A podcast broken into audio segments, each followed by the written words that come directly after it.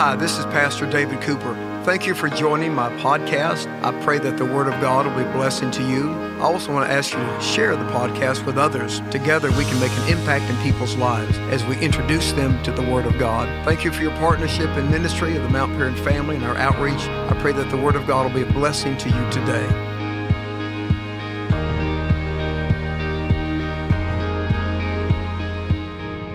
Stanley Jones, a great author and missionary to India for many years, described the kingdom of God this way. The kingdom of God is God's total answer for mankind's total need. The Lord's Prayer teaches us to pray, "Thy kingdom come," asking God for his kingdom to come in our lives. What is the kingdom of God? What does it mean to pray, "Your kingdom come"? The word kingdom simply means the rule or the governance of God. We talk about different types of government. God is portrayed in the scripture as the king of the universe. His law is our word. So the kingdom of God is where God governs, where God rules. The psalmist put it this way when he talked about the kingdom of God: the Lord has established his throne in heaven, and his kingdom rules over all. Psalm 103:19. His government, his power, his sovereignty, his watchfulness, his provision, his protection.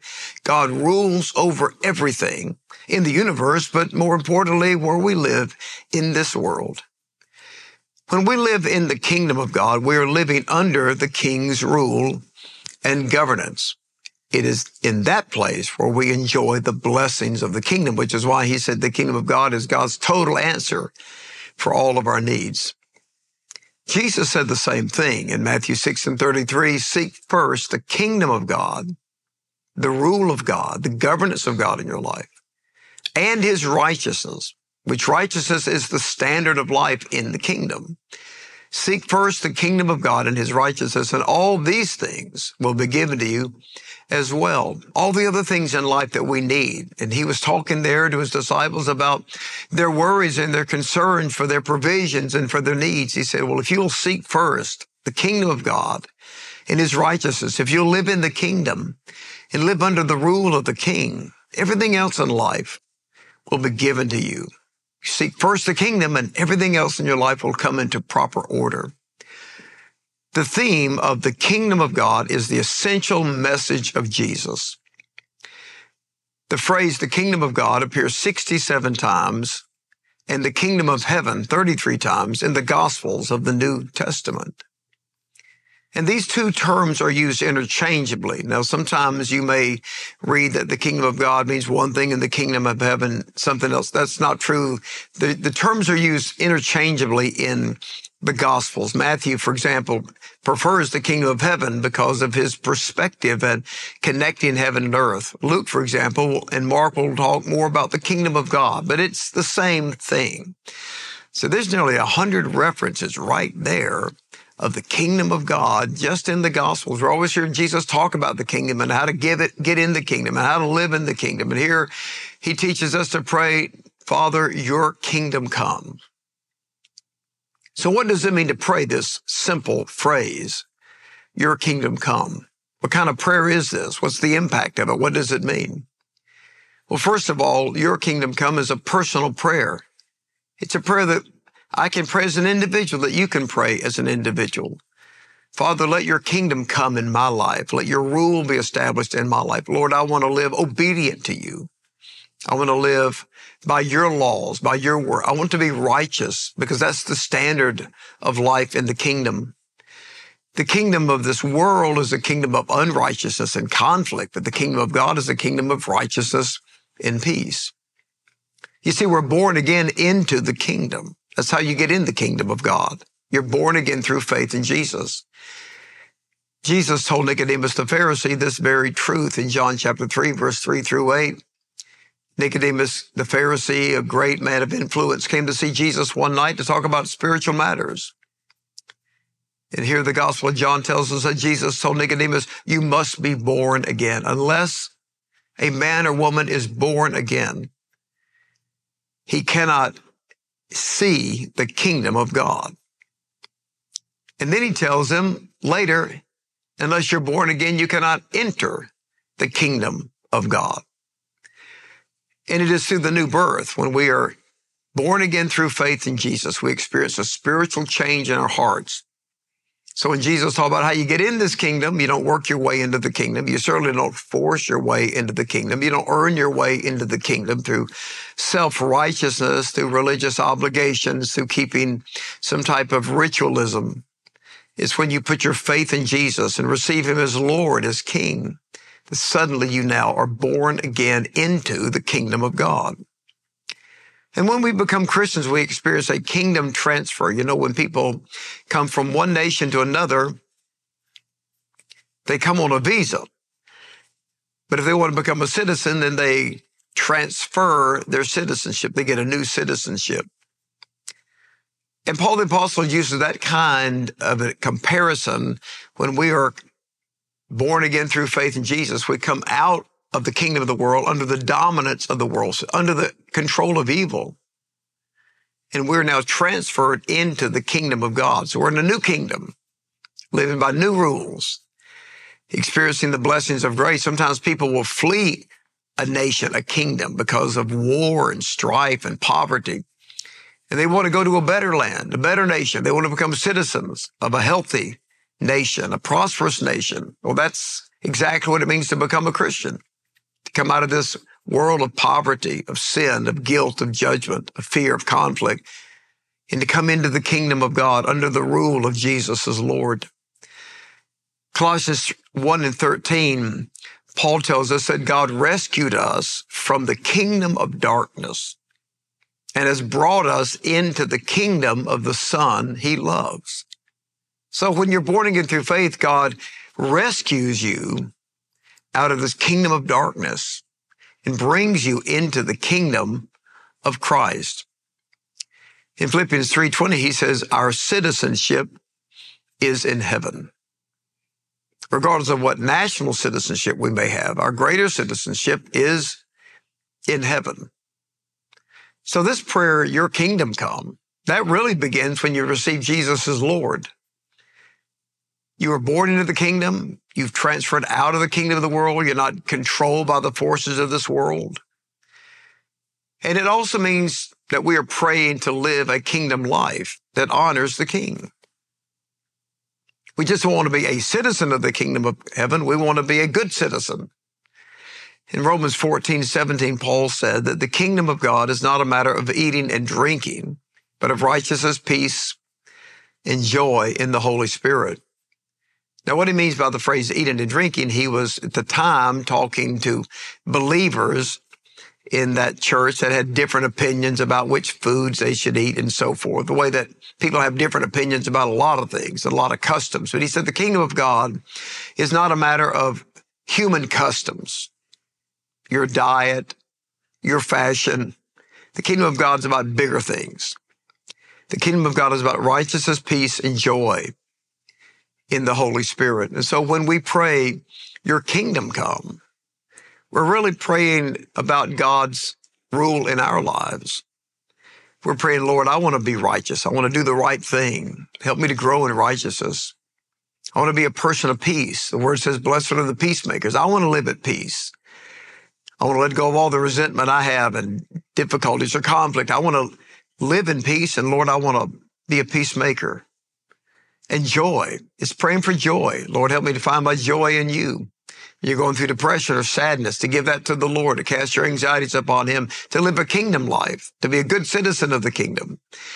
So the prayer, your kingdom come, starts with us. When I pray it, when you pray it, it's a personal prayer.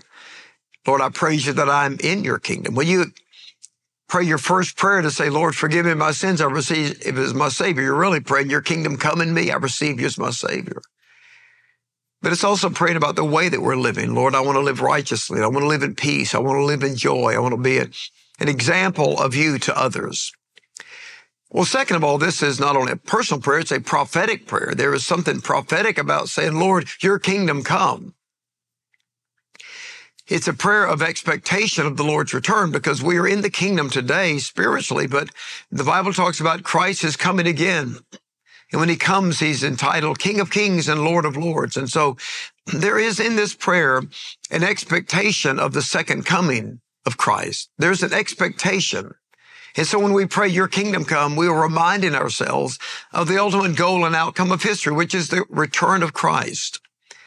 We look at world conditions, and they can be difficult at times.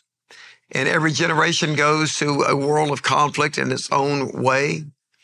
And yet in the midst of all that goes on in the world and politics and so forth, we realize that the ultimate goal of history is the return of Christ. And so this is a prayer of expectation, reminding ourselves and reminding others of the final chapter of history. The book of Revelation ends with a personal message of Jesus to us. It reads, he, that is Jesus, who testifies to these things, says, yes, I am coming soon. You see, that's a personal promise of Jesus to us. I am coming soon. And John the Apostle, on behalf of all of us, says, amen. Come, Lord Jesus. The grace of the Lord Jesus Christ be with God's people. That's how the book of Revelation ends. The entire Bible ends with Jesus saying, I am coming soon. And John responds the way that we should all respond. Amen, Lord, I believe that. I expect that. Come, Lord Jesus. That's the same prayer. Thy kingdom come, Lord, return in all of your power and your glory. So when we pray, your kingdom come, it's a prayer of expectation on our part so that we live with hope looking for the Lord's return. It's also a prayer of preparation. If the Lord were to return today, I want to be ready, and I know you want to be ready. I want to be prepared as I can be. The best way to be prepared is to have Christ in your heart. But we want to live in a way that honors and glorifies him, as John said in 1 John 2:28, so that we will not be ashamed at his coming. So when we pray, your kingdom come, we're really praying for ourselves. Lord, I want to be prepared to meet you. I want to be ready to meet you today. I want to do my best for you.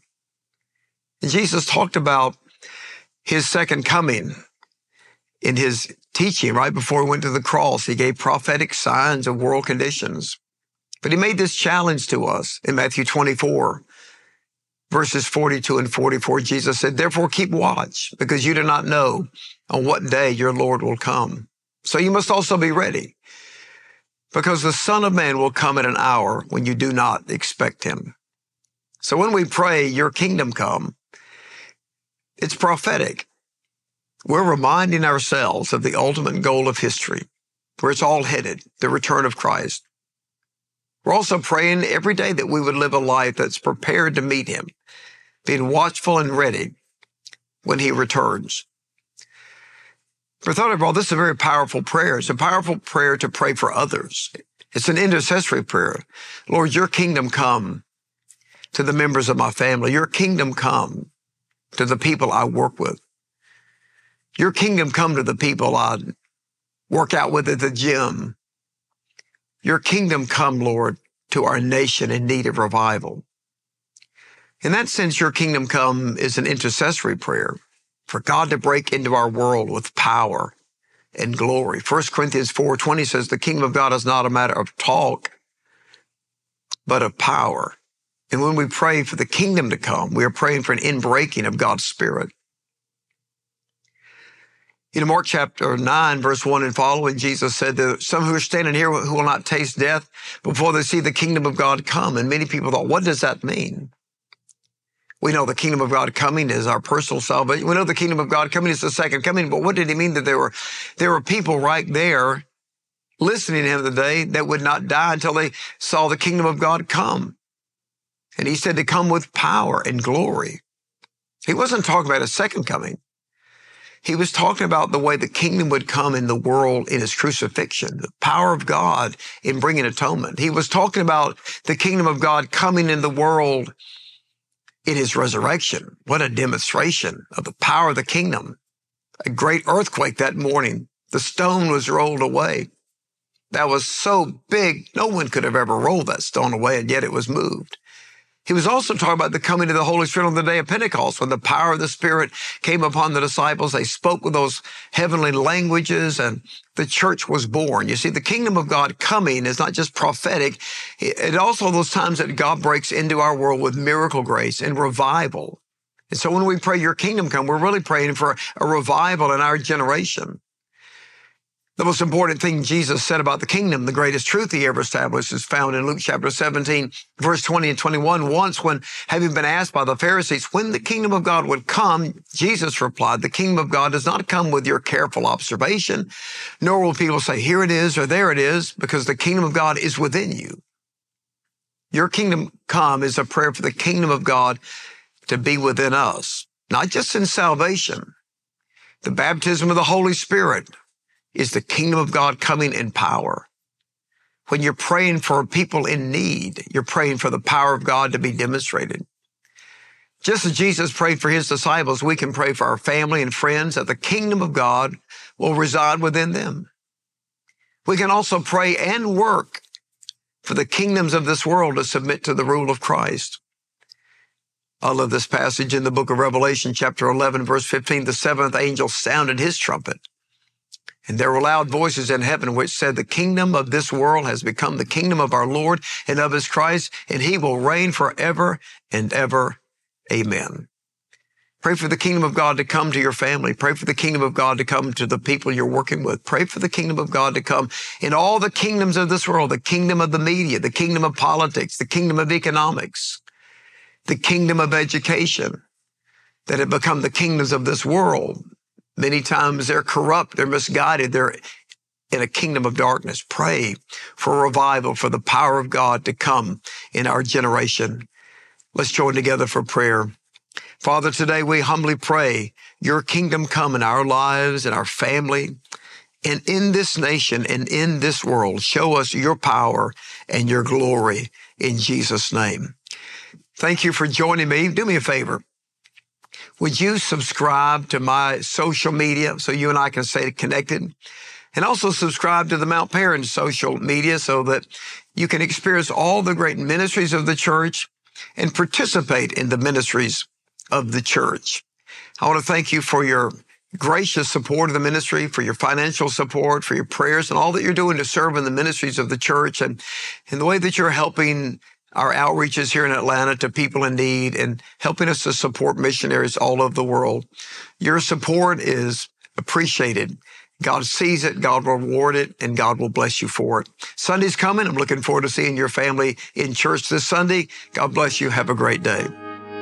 Thank you for joining me today as we've shared together the Word of God. Let me ask you to download the Mount Paran Church app today so that we can stay connected and you can see all the great services and resources available for you and your family. Follow me on social media and also the Mount Paran Church family. I look forward to seeing you in church to worship, on campus, and online. God bless you. Have an incredible day.